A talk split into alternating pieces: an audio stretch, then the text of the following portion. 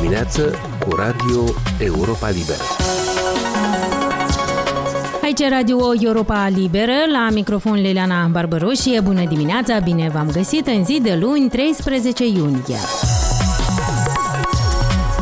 Alimentele ar trebui să se ieftinească în lunile de vară, în timp ce prețurile la carburanți nu prezintă vreo premiză de coborâre, spune Europei Libere într-un interviu consilierul prezidențial pentru domeniul economic Veceslav Negruța. Toate instituțiile statului trebuie să se concentreze pe temperarea tendințelor inflaționiste. Banca Națională se pare că nu a făcut-o cel puțin anul trecut, când a lăsat băncile să dea prea ieftin credite, mai declară la Europa Liberă consilierul prezidențial pe care vă propunem să-l ascultați foarte curând în emisiunea.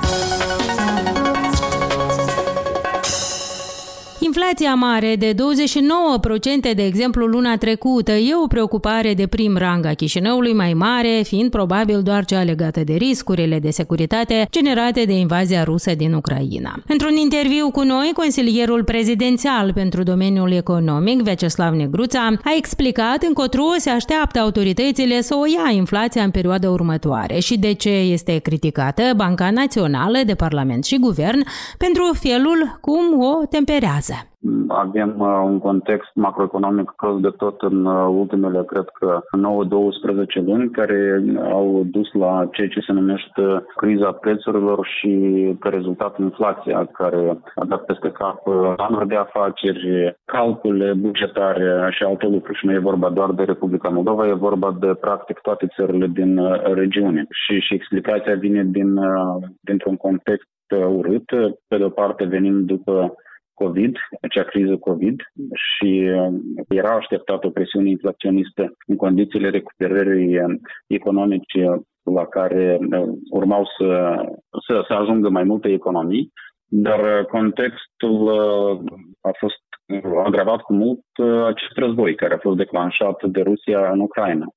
Și nu doar după 24 februarie încoace, e vorba și de acele acțiuni care s-au întâmplat uh, anterior, așa numită modelat fiind o criză energetică, în special pe gazele naturale, când prețurile în regiune uh, concertat au fost împinse în sus și respectiv uh, atât gospodăriile casnice oamenii cât și agenții economici care au în componenta sa gazele naturale au simțit încă din luna iunie, iulie anul trecut o tendință de creștere a prețurilor în piață. Pentru noi, aici în Republica Moldova, cea mai complicată perioadă a început septembrie-octombrie, când, pe de o parte, având deja anumite tendințe inflaționiste pe anumite tipuri de produse, inclusiv alimentare, am avut criza gazelor, care a dus prețul de câteva ori, de mult mai multe ori decât în alte țări, în creștere și ulterior, deja după 24 februarie, am avut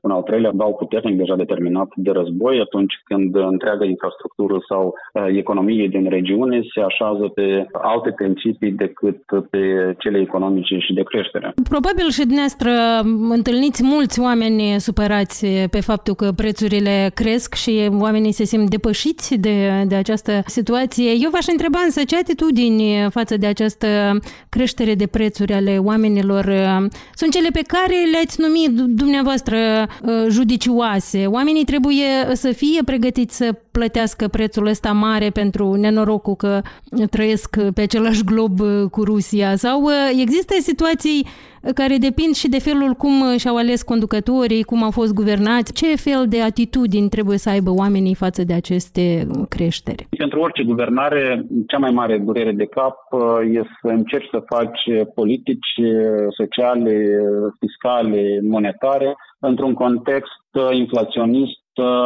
pe care nu uh, controlez în totalitate. Deci orice decizie de a majora, de a compensa, pare a fi insuficient dacă o comparăm cu ritmul inflației. Ori aici, din nou, revenim la aceeași de unde am pornit.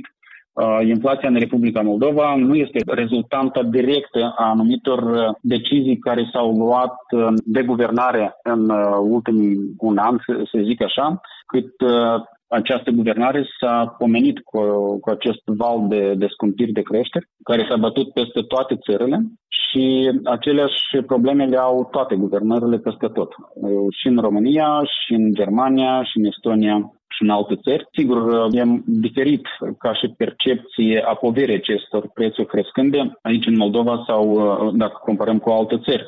Capacitatea de rezistență la prețuri în creștere, o perioadă foarte lungă și practic pe toate produsele în lanț, e mai mare capacitatea aceasta de rezistență în țări unde populația are un alt nivel de salarizare, are un alt nivel de economie, poate, și agenții economici sunt mai bine pregătiți să facă față la această situație. Au introdus anumite tehnologii mai puțin dependente de consum mare de gaze naturale sau de energie electrică au găsit alte, alte căi alternative de resurse regenerabile și atunci ei sunt mai puțin expuși la aceste riscuri. Noi în Republica Moldova, cu nivelul de venituri pe care îl asigură activitatea economică de aici, structura economică pe care o avem, cu economiile pe care le avem aici în Republica Moldova, suntem mai vulnerabili și în perioada aceasta, dacă durează prea mult, atunci evident că nemulțumirea este în creștere, ea este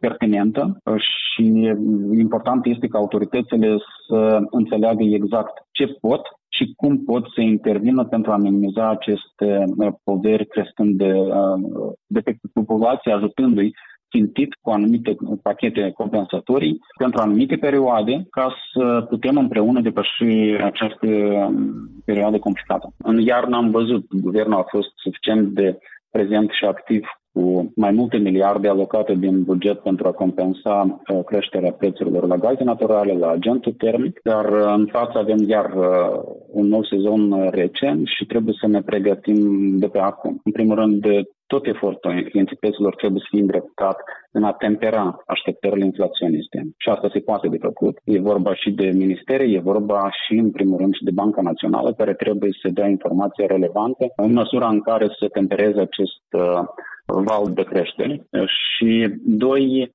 Așa cum s-a discutat și la Consiliul Suprem de Securitate, trebuie să fie pregătite stocurile, resursele, bunurile de primă necesitate în suficientă cantitate, asta ca să ne asigurăm că avem uh, și produse alimentare, avem și alte lucruri. Deocamdată nu sunt careva motive să zicem că uh, ne așteaptă o foamete. Nu, deloc. Uh, stocurile sunt în măsură la moment să asigure cu o anumită perioadă necesară cu cantități suficiente și, doi, este important ca agricultorii să-și depună efortul chiar în aceste condiții complicate, cu creștere la carburant, motorină, să depună efort pentru a culege orice kilogram de producție de pe deal ca să fie ulterior stocate în hambare, constituite aceste rezerve, fie și rezerve în sectorul privat, rezerve în sectorul public, rezervele materiale am în vedere și cantități care să meargă și la export. Din ceea ce vedem ca și tendință inflaționistă, da, aparent 27-29%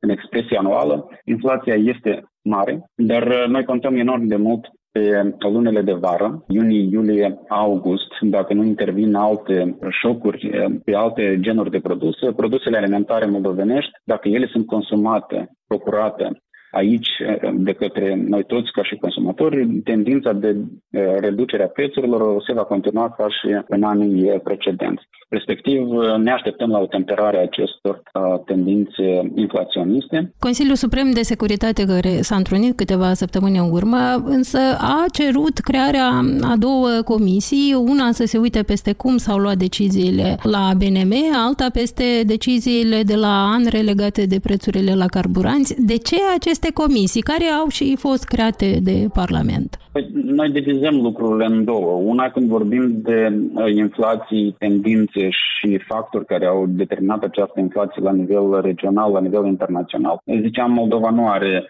uh, prea mult ca putere pentru a influența. În schimb, sunt uh, anumite decizii care, fiind de competența anumitor instituții, pot să atenueze prin anticiparea anumitor lucruri, efectele acestor majorări de prețuri. Inclusiv, dacă vorbim de politici monetare, sunt anumite uh, măsuri care pot fi luate mai înainte pentru a anticipa și atunci costurile sunt mult mai mici plătite de societate decât uh, vii ulterior pentru a combate deja efectele acestei inflații. Din punctul ăsta de vedere, fără a aduce careva învinuiri, Consiliul Suprem de Securitate a considerat necesar de a oferi tuturor uh, acestor instituții platforme adiționale și asta a fost sugestia legiuitorilor uh, să fie la Parlament uh, aceste platforme create, unde să vină instituțiile care au ce spune și posedă informații suficiente, pe de o parte să informeze și uh, societatea.